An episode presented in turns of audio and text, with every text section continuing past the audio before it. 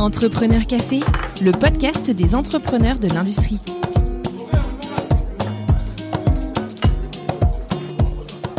Bonjour à tous et à toutes, bienvenue dans ce nouvel épisode d'Entrepreneur Café, le podcast des entrepreneurs de l'industrie. Moi, c'est Seth Amegavi, l'un des créateurs du podcast. Aujourd'hui, je vous parle depuis Paris et je suis particulièrement heureux de vous présenter notre nouvel invité, Ousmane Sek. CEO et cofondateur de Monixo, une jeune entreprise spécialisée dans la maintenance prédictive. Dans ce nouvel échange, nous allons découvrir comment Ousmane et son associé ont créé Monixo avec un peu de culot en répondant à un appel d'offres sans pour autant avoir créé leur entreprise, mais aussi comment tout cela leur a plutôt bien réussi. Vous allez le voir, Ousmane revient avec beaucoup de transparence sur ce qui a marché, ainsi que sur les échecs qu'il chérit tant ils sont riches d'enseignements. Il l'admet d'ailleurs bien volontiers et le dit lui-même, lui et ses équipes ont beaucoup plus appris de leurs échecs que de leurs victoires. Et c'est finalement toute une philosophie profondément ancrée dans l'ADN de l'entreprise qui s'en dégage et qui force Ousmane et ses collaborateurs à se réveiller chaque matin avec l'ambition de réinventer leur industrie. Ousmane revient aussi en détail sur l'internationalisation de Monixo, sur ce qu'il a appris de manière très concrète et les outils auxquels il a eu recours. Je retiens aussi la passion et le culot comme maître mot de la méthode Ousmane Sek pour avancer et transformer son secteur. Je remercie sincèrement Ousmane pour cette petite heure passée avec moi à revenir sur l'histoire de son entreprise et son parcours professionnel. J'ai pris énormément de plaisir à le rencontrer et je suis très heureux de vous livrer cet échange. Avant de lancer l'épisode, sachez-le, le podcast a besoin de vous. Retrouvez-nous sur les réseaux sociaux ainsi que sur notre site internet entrepreneur au pluriel-café.com pour discuter de l'épisode. Tous les liens sont dans la description du podcast. Mais aussi, abonnez-vous sur votre plateforme d'écoute préférée. Le must serait de nous laisser en commentaire et une note. Allez, sans plus tarder, voici ma rencontre avec Ousmane Sek. Bonjour Ousmane, je suis très content de t'avoir euh, aujourd'hui euh, dans Entrepreneur Café. Tu es le fondateur de Monixo. Monixo, c'est une boîte qui fait de la maintenance prédictive. Est-ce que tu peux nous dire un peu euh, ce que c'est? Bonjour euh, Seth, déjà merci pour l'invitation. Monixo est une entreprise qui a été créée en 2015 et donc comme tu as dit, on évolue dans, le secteur de la maintenance prédictive. Donc la maintenance prédictive, certains préférons, on va dire, le terme maintenance prévisionnelle. Euh, c'est une branche de la maintenance qui a pour vocation de venir en amont euh, de la panne. Donc, de poser des techniques, des technologies aussi, qui permettent tout simplement de capter un signal, de le traiter, et l'objectif final étant d'anticiper la panne avant qu'elle n'advienne, tout simplement. On parle bien de panne dans le milieu de l'industrie. De panne dans le milieu de l'industrie. Après, de façon, on va dire, plus générique, ces modèles aussi peuvent être appliqués à des machines euh, de tous les jours, par exemple. D'aucuns verront cela en quelque sorte un moyen euh, de réduire ou euh, en tout cas d'annihiler, par exemple, l'obsolescence programmée de certains appareils. Mais aujourd'hui, au jour d'aujourd'hui, le principal terrain, on va dire, euh, d'application reste l'industrie. Tu es quand même en train de nous dire là, euh, de manière assumée, que l'obsolescence programmée existe et elle existe aussi dans le milieu de l'industrie. Il y a typiquement aujourd'hui, lorsque vous prenez un roulement, par exemple, oui. de par les contraintes physiques qui lui sont appliquées, il a une obsolescence programmée. Il a ce qu'on appelle un RUL, un Remaining Useful Life, qui euh, peut être calculé donc, c'est une évidence. Euh, donc, euh, dans le sens, on va dire, euh, conspirationniste du terme, je je dirais pas peut-être, mais dans le sens, on va dire purement technique, ces équipements-là, ces machines-là ont, ont, une date, on va dire, de péremption. Oui, parce que c'est du matériel et que c'est des c'est des matériaux qui s'usent au fil du temps. Donc c'est ça. En, ça que... en, fonction de l'environnement, des contraintes qui lui sont appliquées, etc., etc. De plein de paramètres. Donc, euh, dans, dans, la, dans, notre finalité, en quelque sorte, euh, c'est déjà dans un premier temps de trouver ces paramètres-là, de pouvoir les mesurer de façon, on va dire, la moins intrusive, intrusive possible, ouais. pour ne pas avoir un impact sur euh, sur l'infrastructure de l'industriel. Et troisième élément, euh, c'est pouvoir analyser ces éléments de telle façon qu'on ait le résultat qui se rapprocherait de ce qu'on appellerait donc une prédiction la plus fiable possible pour l'industriel. Donc le dire que demain ou peut-être dans un mois, euh, tel équipement tombera en panne et donc euh, gère ta production en fonction de cela, anticipe tes choix d'achat de pièces de rechange en fonction de cela, anticipe tes arrêts de production en fonction de cela. Hmm. Et ne tombe pas face à face avec euh, une panne. Euh, une panne, simplement. Euh, c'est très clair, mais euh, du coup, juste pour préciser un petit peu euh, le fonctionnement, sans pour autant que tu nous donnes ta recette secrète, comment ça fonctionne? Comment est-ce que vous arrivez à anticiper des pannes juste en faisant du monitoring? Et ce monitoring, en quoi est-ce qu'il consiste en fait? Aujourd'hui, on n'a ni inventé les capteurs, ni les modèles d'analyse. Ils existent bien en amont. Mais aujourd'hui, euh, traditionnellement, ce qu'on trouve chez euh, les industriels, ce qu'on trouvait chez les industriels les plus pointus, c'est donc ces capteurs-là, et en face, un ingénieur qui a un profil plutôt analyste, qui va donc interpréter ces données et qui va dire au fait, selon telle harmonique, selon tel signal, etc., euh, du signal vibratoire, je suis proche d'une défaillance, d'accord Proche d'une défaillance de la pièce parce que les modèles euh, sont connus et typiquement, je vois l'évolution depuis quelques temps, depuis quelques jours de l'anomalie. La réalité aujourd'hui, c'est quoi? Peut-être qu'on va y revenir. On entend tout azimut euh, big data, machine learning, AI, etc. Toutes les choses. Et donc du coup, le travail un peu différent qu'on va faire, c'est que nous on va acquérir tout simplement cette donnée-là et plutôt que de nous lier à un seul canal, à une seule source, oui on va multiplier ces sources-là. Typiquement, on va récupérer des données de vibration, des données d'émissions acoustiques, des données de température, etc. Ouais. Ils vont nous permettre à terme d'avoir déjà une volumétrie de données plus dense, plus importante et plus riche que ce que l'analyste aurait fait. Ouais. Et deuxième élément important, c'est qu'on va avoir via les serveurs et, ou via même, on va dire, le microcontrôleur, puisque on fait aussi de l'analyse at the edge, donc sur le microcontrôleur directement on va avoir une capacité de traitement hautement supérieure à ce que lui ferait euh, à titre individuel. Hmm. Et donc, en mixant aujourd'hui à la fois cette capacité d'acquérir des données en continu, parce que l'analyste, il doit rentrer, il doit quand même rentrer chez lui à un moment donné. Il, doit, il va être distrait, il va avoir d'autres machines à contrôler. En alliant à la fois cette capacité d'acquisition en continu et cette capacité d'analyse de données de masse, on arrive à des résultats, on va dire, beaucoup, beaucoup plus pointu que la plupart de ce qu'on pourrait attendre d'une équipe d'ingénieurs, euh, maintenance, analystes, etc., qui ferait ce travail-là. Hmm. Donc, brosser, c'est la façon, on va dire, la moins, passez-moi le terme sexy, en quelque sorte, de présenter la chose. Euh, mais, on va dire, euh, dans la réalité, on va dire, fonctionnelle, ça se rapprocherait de cela. Après, s'il faut vendre la chose, on dirait plutôt que on acquiert la donnée et on prédit des anomalies. Voilà pour faire très simple. Le modus operandi est beaucoup plus conventionnel que cela. Est-ce que vous vous positionnez comme euh, étant des concurrents des analystes? Euh, Je dirais non, pas du tout. Et bien au contraire, on est un outil parmi d'autres pour eux, un outil de décision simplement, qui va leur permettre au fait euh, de d'améliorer et d'augmenter leur capacité. Parce qu'aujourd'hui, ils vont pas se concentrer sur une ou deux machines critiques, ils pourront, par exemple, à l'échelle d'une usine ou d'une mine, euh, je sais pas moi, de nickel euh, quelque part perdu, ils pourront tout simplement suivre l'ensemble de leur parc et avoir une capacité d'anticipation sur l'ensemble de leur, euh, de leur parc. Et aussi, l'autre élément ultra important, ils ne sont pas dépendants de mesures ou de données qui arriveraient de façon ponctuelle et parfois hasardeuse. Il y a cette continuité au fait de l'analyse qui est un apport important et qui vient tout simplement en complément de ce qu'il ferait. D'accord. Donc vous, travaillez bien main dans la main avec les analystes et vous n'êtes pas en train de tuer un métier dans l'industrie. Non, au fait, euh, c'est un métier assez nouveau en plus.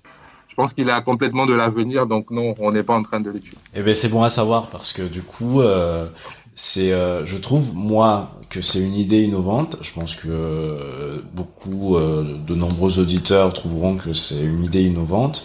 Moi, je ne la connaissais pas personnellement parce que je n'évolue pas dans le milieu de l'industrie. Et euh, je trouve que c'est extrêmement fin de pouvoir, euh, à un moment, se dire, euh, il suffit d'écouter les données, d'écouter l'environnement d'une machine pour se rendre compte qu'il y a un problème. Euh, comment est-ce que cette idée est née? Elle est née où? Euh, Je sais que tu as fait euh, l'INSA. Je pense que l'idée a dû naître durant tes études, ou je, ne sais pas. Je, je, te laisse en parler. L'idée, elle est, elle est peut-être née un peu, un peu plus en amont, peut-être. Je sais pas, de façon, on va dire inconsciente, tout simplement du fait que je baigne depuis très petit dans, l'environnement un peu de la maintenance. Ouais. Et donc, du coup, je me suis retrouvé à faire euh, à l'INSA, euh, comme tu as dit, des études en informatique en système embarqué, donc euh, principalement. À Toulouse, c'est ça? Et à Toulouse, oui, à l'INSA de Toulouse.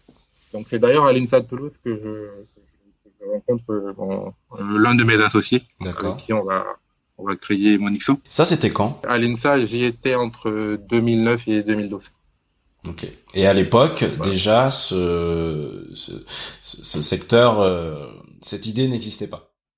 Non, cette idée, elle était assez, on va dire, novatrice dans l'approche. Et, et, pour preuve, au fait, euh, lorsqu'on arrive en trois ans après, euh, on crée la boîte et on arrive sur notre premier salon, c'est le Mides qui deviendra Smart Industry ouais. à Paris. On arrive un peu en, toute proportion gardée hein, et en toute humilité, en, comme des ovnis en quelque sorte. Et, et ça part au fait l'intérêt euh, ça, n'attire pas l'intérêt, on va dire, qu'on va prendre. Ça attire l'intérêt. Est-ce que c'est possible en ouais. quelque sorte? Ouais. Qu'est-ce que vous nous racontez là? Ouais. Est-ce qu'aujourd'hui, a priori, si vous euh, pouvez faire ça, pourquoi d'autres plus gros ne l'ont pas fait plus tôt? Exact. Tout simplement. Mm. Et c'est l'une des questions qui qui revenait le plus en 2015 lorsqu'on a créé l'entreprise. Mais vous avez donc, créé euh, l'entreprise en vous disant cette idée elle est bonne, c'est sûr qu'elle va fonctionner. On y va. Vous avez investi du temps, sûrement de l'argent. Euh, sans que personne ne, ne, croit en vous dès le départ Oui, euh, en quelque sorte. Au fait, euh, on et je pense que c'est c'est intéressant quand même de le dire. On s'est conçu un peu sur des échecs, on va dire. Et je, je je vais un peu plus détailler cette partie-là, mais pour faire très simple, ouais. on s'est retrouvé avec une maquette, ce qu'on va appeler un MVP, si on veut.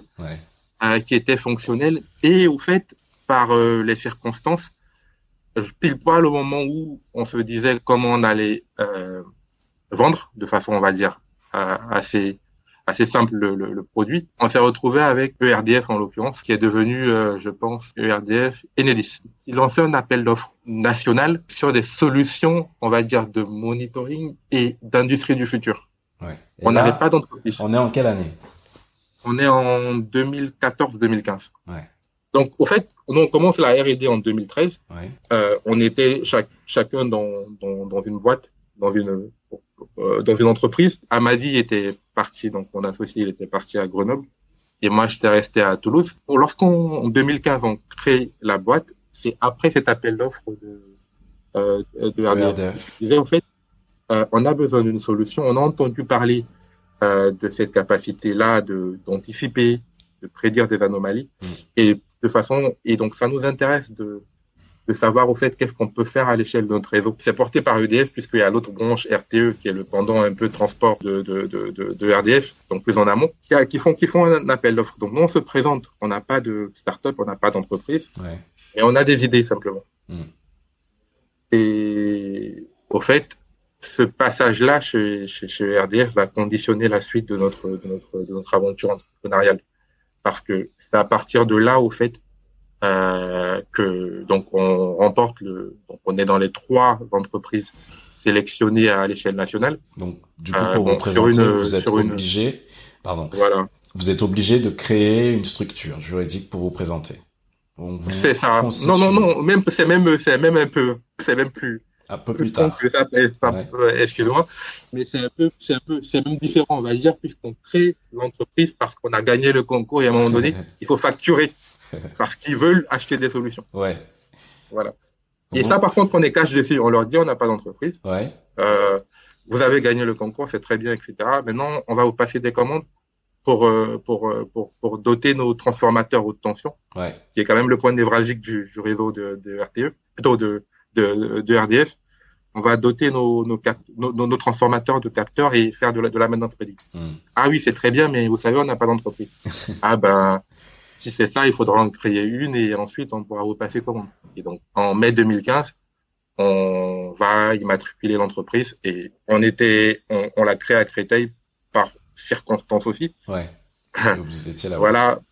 Euh, oui, parce qu'en plus de ça, la plupart des premiers prospects qu'on avait étaient en région parisienne. Hmm. Donc, plutôt que de venir de Toulouse ou de Grenoble à chaque fois. Donc du salon, vous vous retrouvez à gagner un appel d'offres. Euh, vous n'avez pas d'entreprise, vous n'avez pas forcément de financement, et vous vous retrouvez à être le, le, le- le client privilégié d'une énorme structure qui a de quoi vous fournir euh, un terrain de euh, monumental. C'est ça. C'est exactement ça. Mais au départ, on ne pense pas forcément au, au- au chiffre d'affaires. On pense au terrain de jeu. Et tu as parfaitement résumé le, euh, le, le propos. Parce que pour nous, il fallait faire des preuves. Et on savait que si on faisait notre preuve là, on serait capable tout simplement de, de vendre le concept ailleurs. Ouais. C'est incroyable. C'est une histoire incroyable parce que ça arrive pas souvent en fait que qu'une idée comme ça euh, qui qui qui qui, pre- qui qui prend euh, tout de suite et qui a un client et le client investit énormément de d'argent dedans euh, se retrouve euh, à ce niveau euh, aussi simplement. Euh, votre histoire, Mhm. en même temps, c'est une histoire de chance et une histoire de culot parce qu'au final, vous y êtes allé en vous disant, on est sûr que c'est une bonne idée, euh, on la présente. Euh, personne n'y croit et c'est dommage en fait que personne n'y croit à, à cette époque-là, mais en même temps vous n'aviez pas les données pour prouver ce que vous disiez. C'est ça. Après, on y va de, euh, de, de, de culot en culot parce que après cette étape-là, on se dit, bon, c'est très bien. Maintenant, on a entendu parler brièvement d'un d'un très grand salon, on va dire, c'est le plus grand salon industriel au monde, Ouais. qui se passe à Hanovre chaque année. Qui se passe ça Et à Hanovre, à Hanovre. Ouais, Ça s'appelle l'Hannover Messe, c'est le plus grand salon des techniques industrielles. d'accord. En gros, euh, et donc du coup, on va y aller à Hannover Messe. Vous avez des Siemens, des Bosch, etc. C'est, Ouais. on va dire, euh, la vitrine de l'industrie allemande Ouais, en, termes d'innovation. Euh, et du coup, on y va, on y va, et c'est un peu dans ce sillage-là, au fait, qu'on rencontre qu'on rencontre ton associé sur le projet, ouais. Euh, Xavier, euh, Xavier. Xavier, c'est sur dans ce sillage-là qu'on rencontre Xavier. ouais. Qui à Euh, l'époque euh, du- disons-le, qui travaille du coup à l'époque pour Business France. Pour Business France, exactement. Et on aura travaillé plus de façon plus approfondie avec lui Ouais, lorsqu'on décidera de se lancer sur le marché américain deux ans après. Donc voilà. Donc en 2017-2018, on décide de se lancer sur le marché américain et, et Xavier été à, à Toronto, Chicago et nous a aussi aidé euh, à ce niveau-là. Mais déjà en 2015-2016, on décide de se lancer à l'assaut euh, de, de Hannover Messe.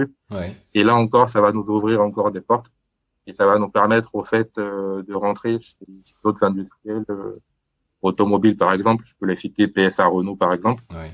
Et on y va crescendo. Et euh, si vous n'aviez pas eu euh, ERDF à l'époque et que vous aviez eu, euh, euh, eu, disons, une industrie, une usine plus modeste, avec Mhm. une dizaine de machines qui vous permettaient de remonter effectivement des informations, est-ce que Mhm. vous auriez eu l'ampleur que vous avez aujourd'hui? Au fait, pour être complètement sincère avec toi et sans faire de fausse modestie, pour nous aujourd'hui, en termes d'ampleur, euh, c'est quelque chose qu'on travaille, on va dire, Euh, parce que ce marché-là, au fait, euh, il, il est en plein apprentissage de ces, les industriels sont en plein d'apprentissage des capacités qu'ils pourraient avoir avec leurs outils, avec leur, leur- leurs actifs industriels, avec leurs machines. Ils sont pas forcément à pleine capacité. Ouais. Et donc aujourd'hui, nous, on se voit encore comme une petite pousse, même après cinq ans, Mm. et on apprend encore de nos échecs. Et aujourd'hui, euh, il y a aujourd'hui, euh, quand tu, quand, par rapport à ta question, peut-être que non. Mais aujourd'hui, euh, on avait en 2015 et on l'a certainement toujours. En tout cas, je, je- je- j'espère, je- j'aime le penser en tout cas Ouais. on avait énormément d'énergie. Et pour nous, c'était ERDF ou c'était euh, par, une, par une autre voie, il fallait que nos idées se sachent. Peut-être qu'elles vont s'écraser, elles vont exploser en plein vol. Ouais. Euh, et ça, on, on était prêt à l'assumer. Peut-être que c'était parce que dans et c'est très important à ce, à ce moment-là, on n'avait, on n'a pas de référence de conception. Ouais. On, on crée une solution selon euh, notre étude du marché et selon notre perception du besoin. Ouais. Donc, c'était assez osé en quelque sorte. Et pour nous, euh, il fallait aller au bout de cette réflexion-là. On a eu la chance aussi euh, que ça soit RDF et c'est passé un peu différent. Ouais. Voilà. Et euh, comment est-ce que le déploiement à l'étranger s'est passé? Parce que du coup, on a évoqué là le passage par par Business France. Euh, je pense que ça vaut le coup de, de, de faire un petit, une petite pause sur ce récit parce qu'on ne le sait Mhm. pas. Euh, la France euh, donne des moyens aux entreprises qui veulent se dé- déployer à l'étranger de, de le faire et les accompagne. Que tu pourrais nous vrai. raconter un petit peu comment ça s'est passé et euh, sur les pays sur lesquels vous vous êtes déployé. On a commencé euh, donc euh, en dès 2015-2016, hein, dès la création, à penser à à, à l'international. Ouais, Et à ce moment précis, on de fil en aiguille, parce qu'on s'est fait aider aussi par euh, en région Île-de-France, il y a un dispositif qui s'appelle le, le Scientipol, ouais, maintenant qui s'appelle Wilco, ok, euh, qui nous a soutenus au départ euh, sur le plan organisationnel. Il nous a fait un prêt d'honneur, etc. Et donc Wilco nous a rapidement dit euh, si vous voulez aller, aller à l'étranger et tel que vous nous l'exprimez, on pense que le meilleur partenaire ce serait Business France. On ne connaissait pas Business France, on n'en avait jamais entendu parler. Euh, donc on décide de faire un mail et euh, voilà. euh, de fil en aiguille, on a dit au fait que nous on voulait aller à Hanovre. Ils nous proposaient d'autres salons un peu plus petits, etc. Non, non, non, nous on voulait aller à Hanovre. Et donc, du coup, c'est, on s'est retrouvé à Hanovre en 2016, Ouais. donc au salon d'Hanovre. On avait comme stratégie de commercialisation, de, de développement à l'étranger, l'idée de placer tout simplement nos solutions dans une proximité un peu géographique de la France, après la Belgique. Euh, donc, l'international, on le voyait pas directement comme les États-Unis ou ailleurs, etc. Ouais. Et, et donc, ça, c'était le, euh, le, euh, le premier étage de la fusée, donc euh, avoir des, des pays voisins où commercialement on pourrait garder un lien puisqu'on était une petite équipe. Ouais. On pourrait garder un lien, euh, on pourrait se déplacer, etc. Et la deuxième étage, c'était de commencer euh, l'international aussi par euh, par euh, l'Afrique parce qu'on avait on était originaire aussi de là et donc du coup euh, le Sénégal en particulier. Donc on a commencé un peu dans les dans les dans les deux sens et à prospecter à- et à et à mettre aussi les moyens. À, euh, on a rapidement créé une filiale euh, sur place ouais, et l'idée a l'idée de l'international de l'international a germé ainsi. Et euh, le premier échec, on va dire l'un des premiers échecs qu'on a eu, c'était aussi de ne pas forcément assimiler les les aspects culturels au fait de certains marchés dans la forme et dans l'approche. Et donc du coup, on s'est planté sur certains de ces aspects-là. Ça a permis au fait au final, en revenant et de façon différente, d'avoir une stratégie un peu plus fine et un peu plus appropriée et en phase aux besoins de, de ces marchés-là. C'est-à-dire, ouais, Lorsqu'on part, lorsqu'on lorsqu'on part par exemple dans un pays tout seul, ouais, quand je dis tout seul, donc euh, Monique Sour, on se fait on se fait accompagner par Business France, voilà. On arrive dans ce pays-là, on part par exemple aux États-Unis en 2017 avec Smart Factory Connection Tour. ouais, On, on- on se rend dans le bassin automobile américain, donc euh, Michigan, Detroit, un peu la zone euh, euh, avec euh, l'ensemble des, des, des, des sous-traitants. On se rend à Chicago, etc. Nous, typiquement, on continue la, la prospection jusqu'à San Francisco. On, on, on se rend compte au fait que on a en face de nous euh, des, des, des, des industriels qui avaient une vision très différente euh, et on va dire qui tranche énormément avec la vision des industriels français. ouais, En fait, les industriels euh, américains avaient des besoins, on va dire, qui étaient en phase avec leur marché et avec des, ce qu'on ne, ne visualise pas peut-être d'ici, des, des instruments, des outils de production assez anciens ah oui, sur- dans plein de secteurs. Oui, au fait, dans le secteur par exemple sidérurgique ou minier, l'outil de production américain euh, est, assez vétuste, on va dire, pour être complètement transparent. On le, on le perçoit pas peut-être d'ici, ouais, euh, mais j'étais avec Xavier euh, sur, sur les visites et compagnie. On s'est rapidement rendu compte que le besoin était là. Et du coup, on nous, on, on, on, on- les industriels nous demandaient, on nous, on nous recommandait. On s'est rapidement euh, fait un petit euh, réservoir de, de prospects euh, dans cette zone géographique. ouais, Mais après, ce qui n'a pas suivi, c'est, c'est, je vais me répéter, c'est le suivi en réalité. Donc l'approche, elle est différente. Il faut un suivi constant, il faut relancer, il faut avoir une personne à la limite sur place Ouais. qui se déplace. Euh, et ça, on l'avait pas. Parce que tout simplement, on n'avait ni les moyens, euh, ni aujourd'hui euh, la capacité tout simplement euh, de mettre en place ce type d'organisation-là à ce moment. Et donc, on s'est contenté aujourd'hui de créer, de faire un peu mousser euh, le marché, Hmm. euh, mais on n'a pas finalement cueilli euh, les résultats de notre travail à ce moment-là. Hmm.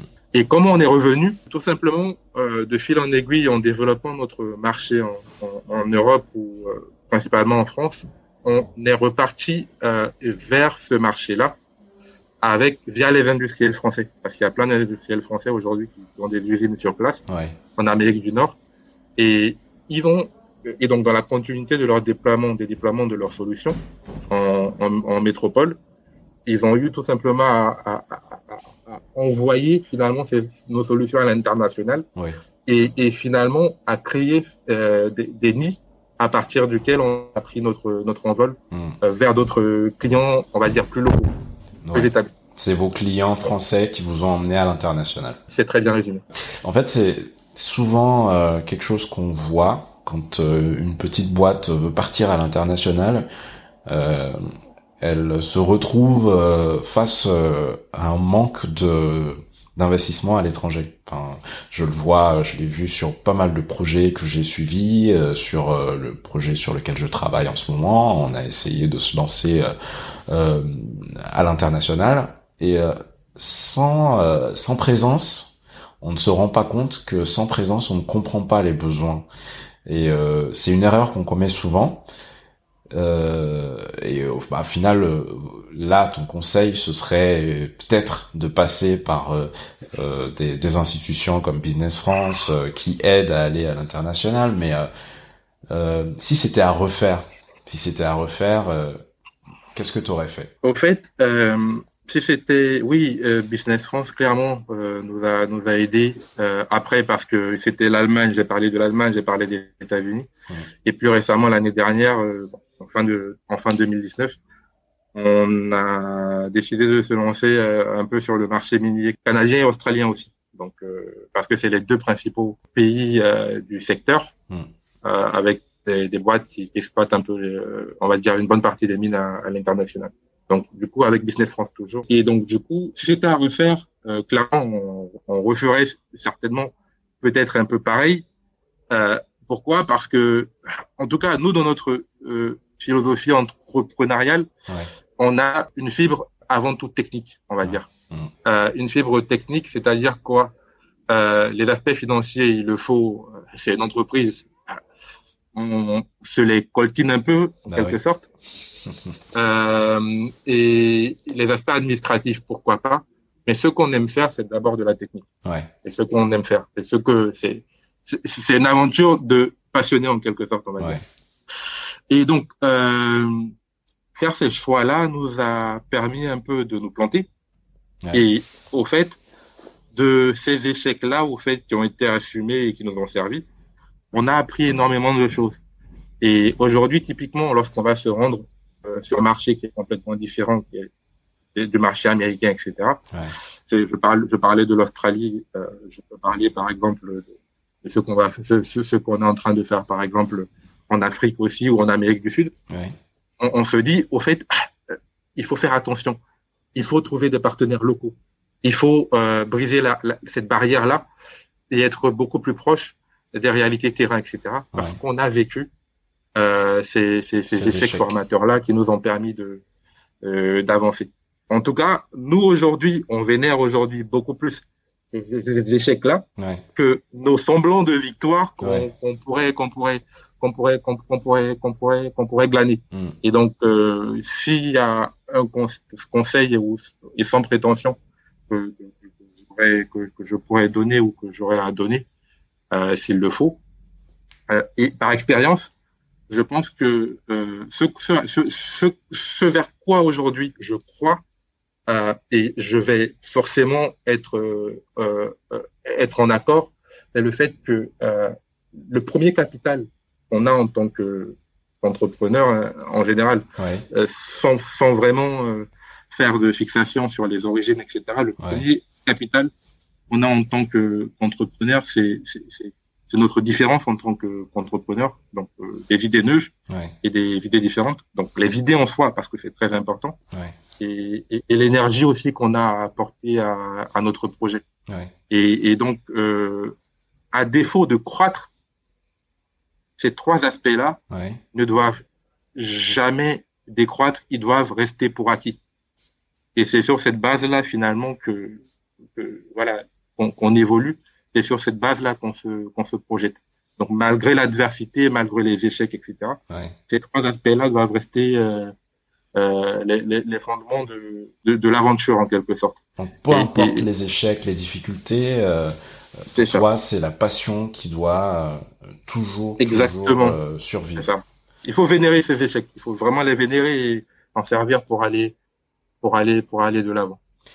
Mais euh, autant, enfin, il faut avoir le euh, beaucoup de courage hein, pour euh, accepter ces échecs comme tu le fais et comme vous l'avez fait avec ton associé. Moi, je j'aime beaucoup la manière dont tu parles de tes échecs parce que tu dis c'est ce qui nous a permis d'avoir ces échecs. Tu ne dis pas c'est à cause de, de cette situation qu'on a eu ces échecs. J'ai l'impression que vous cherchez les échecs continuellement pour ne plus avoir à les revivre ou alors pour euh, pour pouvoir euh, les avoir comme euh, comme acquis, comme si c'était une sorte de, de, de journal que vous écriviez en, en, cherchant les échecs. Moi, je dirais que c'est un peu une quête des échecs ce que vous faites, et que au bout du chemin, vous allez vous retrouver avec tout ce qu'il ne faut pas faire et que vous n'auriez vous n'auriez pas à les faire. C'est une incroyable histoire en fait que, que tu racontes, une mhm. histoire de culot et d'échecs. C'est ça. Et au fait, ce risque-là, au fait, et je, je, reprendrai ton terme, cette caisse d'échec, elle doit être quand même un risque mesuré. Ouais. Parce que, euh, voilà, c'est, ça coûte aussi, ça coûte euh, de l'énergie, ça coûte euh, des ressources. Et il faut que, dans, dans l'idée, on va dire, dans, dans, dans, le, dans le collectif, et dans, dans l'idée collective, on puisse réellement inculquer cette vision-là. Parce qu'aujourd'hui, et c'est une vision qui va même jusqu'à la R&D et la façon de concevoir un produit. Mm c'est que aujourd'hui, chacun des ingénieurs ici sait que euh, qu'il ne doit pas faire une longue étude, écrire 3000 pages euh, d'une d'un cahier des charges, mm. se mettre à, à voilà à, développer des sous-prototypes, à aller faire un MVP, etc. La stratégie elle est simple. Tu as une idée, on te donne les moyens de l'appliquer. Elle échoue et on et, et, on fait l'autopsie de l'échec. On y apprend euh, la façon de créer un meilleur produit. Ouais, donc on ne s'arrête pas. C'est une stratégie générale, c'est pas uniquement dans la stratégie commerciale ou hmm. voilà, on s'arrête pas à l'échec. L'échec est formateur en quelque sorte. Parce qu'il faut dire que vous, vous êtes plus tout, que tous les deux dans l'aventure. Maintenant, vous avez des employés chez Monixo. Oui, au fait, déjà, à la création de l'entreprise, on n'était plus tous les deux, on, dit, on était déjà trois. On avait une troisième associée qui avait une vision, on va dire, qui était ingénieur aussi, et qui avait une vision un peu plus managériale, parce qu'elle avait de par son expérience administrer des filiales de, de grands groupes à l'étranger, etc. Donc, elle nous a rejoint au départ. Mais par contre, on a quand même euh, une culture euh, d'entreprise, bien, bien qu'en étant un, embryon à, l'échelle de, de, plus grands groupes, on a une culture d'entreprise euh, qui est très, très orientée euh, vers le, le, le faire plutôt que, que, le, conceptualiser ou le théoriser. Il faut le faire. Vous êtes des makers. C'est ça, dans le sens, euh, dans le sens, on va dire, euh, passionné du terme. Ouais. Et comment est-ce qu'on gère managérialement euh, un échec, pas un échec technique du coup, un échec commercial, mhm. parce que vous en avez eu aussi. comment on gère mhm. un échec commercial quand on commence à constituer une équipe et que c'est une équipe d'ingénieurs qui a envie de tester et euh, mhm. souvent, euh, ça arrive qu'une idée soit bonne et qu'elle n'ait pas été suffisamment bien vendue. Comment on gère un, échec comme ça? Aujourd'hui, aujourd'hui, il faut, il faut, il faut, il faut, il faut euh, simplifier aussi euh, l'environnement. C'est qu'on va se retrouver avec euh, un discours qui est très orienté. On vend de l'AI, par exemple dans la plupart des cas, d'accord mm. On vend de l'AI, on est une société de, de l'AI, etc. Donc on va venir avec euh, euh, et on va prédire les pannes, toutes les pannes. Ce qu'on va entendre peut-être. Ouais. Euh, et nous, on va venir avec un discours, on va dire, plus modeste en soi, qui se base uniquement sur la réalité de ce qu'on est capable de fournir en, en vrai. Et donc, aujourd'hui, notre capacité euh, de vendre un produit réside dans le fait, tout simplement, qu'on puisse euh, faire des application notes, par exemple, ou des use cases très réalistes, Mm. où on présente un projet à un industriel, Ouais. et en face de ce projet, il a un autre industriel qui est capable de dire oui, je l'ai testé, Ça et je- j'en suis, con- content. Ouais. Voilà. C'est comme ça qu'on fonctionne. Et donc, pour pouvoir mettre en place cette stratégie-là de preuve, euh, il faut un premier. Il faut quelqu'un qui soit capable de témoigner, euh, voilà, qui croit vraiment au produit et qui l'a testé et qui a eu, euh, qui, a, qui a eu les bénéfices de ce, de, de ce, de ce, de ce, de ce, de ce test-là. Et donc, pour créer ça, au fait, ce qu'il faut expliquer euh, à tout le monde, parce que on est une équipe jeune, typiquement avec des origines différentes, Ouais. on, on fait aussi, et je, l'ai découvert en venant en, en, en France après, après mes études, au, après mon bac au Sénégal, donc deux ans après mon bac au Sénégal, on, on fait des, on- en France, on est très école, école euh, origine de ceci, école Ah ouais. de cela, etc. Il faut avoir un diplôme pour faire quoi que ce soit. Il faut avoir un diplôme pour faire quoi que ce soit. Euh, et donc, du coup, nous, aujourd'hui, on a euh, le profil aujourd'hui qui est complètement intégré, c'est le, c'est le BTS, par exemple, qui sort de Créteil, de, d'un lycée de Créteil juste à côté. Mm. Et on a aussi dans le profil euh, euh, quelqu'un qui sort de Polytechnique, par exemple, Mm. euh, à Paris. Et donc, du coup, euh, il faut avoir, et ces gens-là vont travailler sur exactement les mêmes sujets, vont avoir exactement les mêmes responsabilités Mm. à des échelles différentes, Ouais. ils vont avoir exactement le même niveau d'implication dans la solution Ouais. et dans le, le processus commercial. Et comment on y arrive? C'est que tout simplement aujourd'hui, avec ces gens-là, avec l'un comme l'autre, sans les mettre en opposition, sans les comparer, Ouais. qui, ont, qui sont des, des briques essentielles dans, euh, dans, notre, dans notre entreprise, Ouais. euh, il faut tenir un langage qui leur explique clairement une philosophie d'entreprise. Et donc, aujourd'hui, pendant que d'autres font des plannings, etc., donc chaque matin, on a un point matinal Ouais. qui explique comment euh, on va faire quelque chose, comment éventuellement on va se euh, prendre les pieds dans le tapis et comment on va profiter de cette occasion-là pour créer quelque chose de mieux. Ouais. Et ça, c'est chaque matin qu'on le fait. Donc voilà. Et donc ça permet au fait de marquer euh, cette, cette idée-là. Et ça permet et, et ça permet au fait de donner aussi de l'énergie et que chacun prenne ses responsabilités pour aller beaucoup beaucoup plus loin qu'on est qu'on pense euh, qu'on pense faire. Des fois, je quelqu'un arrive avec une solution et dit au fait, on doit remplacer euh, Ousmane, on doit remplacer ton choix par ceci parce que j'estime que c'est mieux. Je dis Mm. quand est-ce que tu as eu le temps de penser à ça? Ah ben c'est c'est- effectivement c'est beaucoup mieux. On va changer et on change. On fait une VX.x.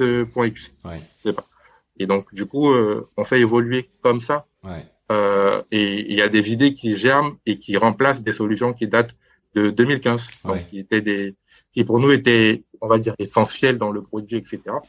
Mais le fait qu'on sache qu'il faut briser la glace euh, et, euh, et, faire avant de théoriser fait que on est capable d'aller plus vite et éventuellement euh, de produire des solutions plus adéquates pour le marché. C'est c'est vraiment intéressant. Ça me fait penser à au fonctionnement agile. euh, euh, vous, comme si vous travailliez euh, constamment en améliorant l'existant, en faisant des sprints euh, euh, et en validant des concepts euh, assez rapidement. Parce que du coup, euh, vous n'êtes pas sur euh, la conceptualisation, la validation, le copy, le...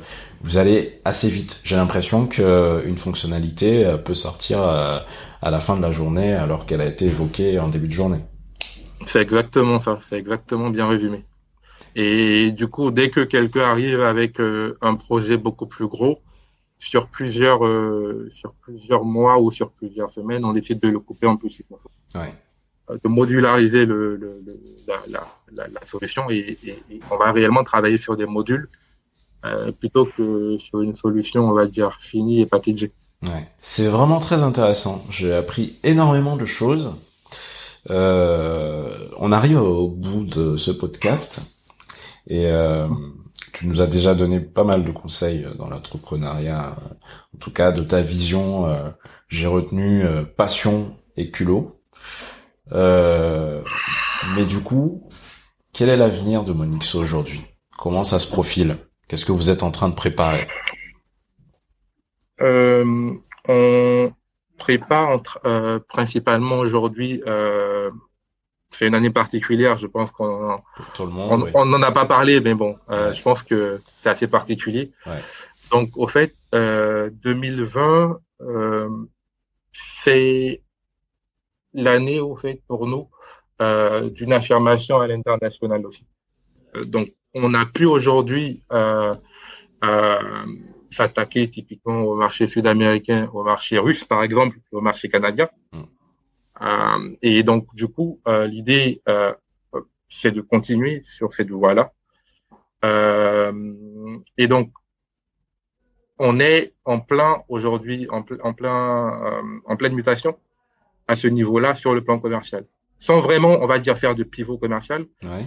on est en train de construire un pôle commercial à ce marché international.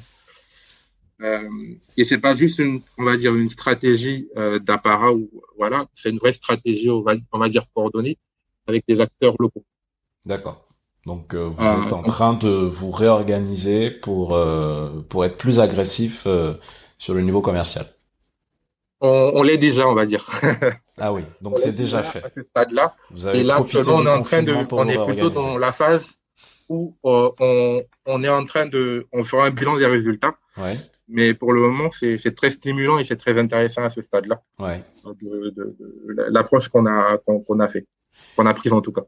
Et euh, toi personnellement, est-ce que cette nouvelle approche euh, te, te tient en, en, en ébullition? Est-ce que euh, ça ne te dérange pas de t'éloigner de la technique finalement? Non, au fait, euh, ce qui ce qui me tient en ébullition euh, et ce qui me euh, motive et qui me qui qui qui, qui m'accapare, c'est les prochains on va dire les prochaines solutions techniques Ouais, qu'on apporte au marché. Ouais. Et on va dire, sans comme une mesure au fait, à ce niveau-là, euh, 2021 sera très passionnant techniquement. ouais, On arrive avec des solutions, on va dire, on a travaillé, on a travaillé les trois dernières années sur des solutions, on va dire, très très spécifiques, Mm. euh, sans trahir euh, quoi que ce soit. Euh, c'est une stratégie, on va dire, technique de R&D qu'on avait, aussi commerciale qu'on avait depuis trois quatre ans, et, Ouais. et, et les premiers produits vont être présentés début 2021 à Hanovre, salon d'Hanovre. ouais, Et donc, ça, typiquement, techniquement, c'est ce qui, on va dire, me booste et ce qui me, me tient, me tient en haleine. Après, d'un point de vue commercial, euh, j'ai des collègues, effectivement, euh, qui travaillent sur l'international. ouais. Moi, j'y vais. Je pense que ça nous a un peu euh, ralenti au niveau du podcast aussi. C'est vrai. Et moi, j'y vais, mais j'y vais vraiment à reculons peut-être, c'est vrai, mais j'y vais aussi quand c'est nécessaire, parce que j'ai des collègues qui savent, euh, qui savent un peu réduire la charge et, à mon niveau et qui me permettent de, de vraiment me focaliser sur la technique. Ouais. Donc euh, c'est euh, c'est un mal pour un bien. On l'espère en tout cas. Eh ben, je vous souhaite beaucoup de courage. Cet échange a été très intéressant. Euh, J'espère qu'il plaira à nos auditeurs. Merci pour le temps que tu nous as consacré, Haussmann. Moi, j'ai mon café en face de moi. Je vais le terminer et euh, je vais reprendre ma journée euh, comme elle a commencé. J'espère que la tienne va être aussi stimulante euh, que tu nous l'as raconté. En tout cas, elle a l'air. Je vous souhaite beaucoup de courage dans votre aventure. J'espère que nous nous croiserons au détour d'un salon peut-être très prochainement. Je pense que je vais m'intéresser beaucoup plus à l'industrie maintenant que je sais que il y a beaucoup d'innovations qui se font. Euh, c'est incroyable. Et euh, j'espère que vous allez euh, vous allez percer cette bulle qui entoure le monde de la de l'industrie parce qu'il y a énormément de choses à faire. Et c'est dommage que ça ne soit pas connu du grand public. Et en même temps, c'est pour ça que ce podcast existe. En tout cas, merci beaucoup, merci Seth. Et j'espère aussi et surtout hein, euh, que ça ramènera de, de, de, nombreux entrepreneurs dans le secteur et beaucoup qui se diraient bon voilà pourquoi pas et honnêtement ça en vaut la peine. Ouais. Et euh, tu prouves bien qu'il n'y a pas besoin d'avoir de gros diplômes pour le faire puisque l'intégration en fait finalement se fait par les idées. Complètement, exactement. Et voilà, c'est terminé. Merci de nous avoir écoutés jusqu'à la fin. Je tiens à remercier Ousmane pour sa générosité et je vous invite à venir nous rejoindre sur euh, nos réseaux sociaux ainsi que sur notre site internet entrepreneur avec un s-café.com. Si cet épisode vous a plu, n'hésitez pas à nous laisser une note ou un commentaire sur vos plateformes d'écoute préférées. Cela nous aide énormément. Sur ce, je vous donne rendez-vous donc la semaine prochaine pour un tout nouvel épisode d'Entrepreneur Café.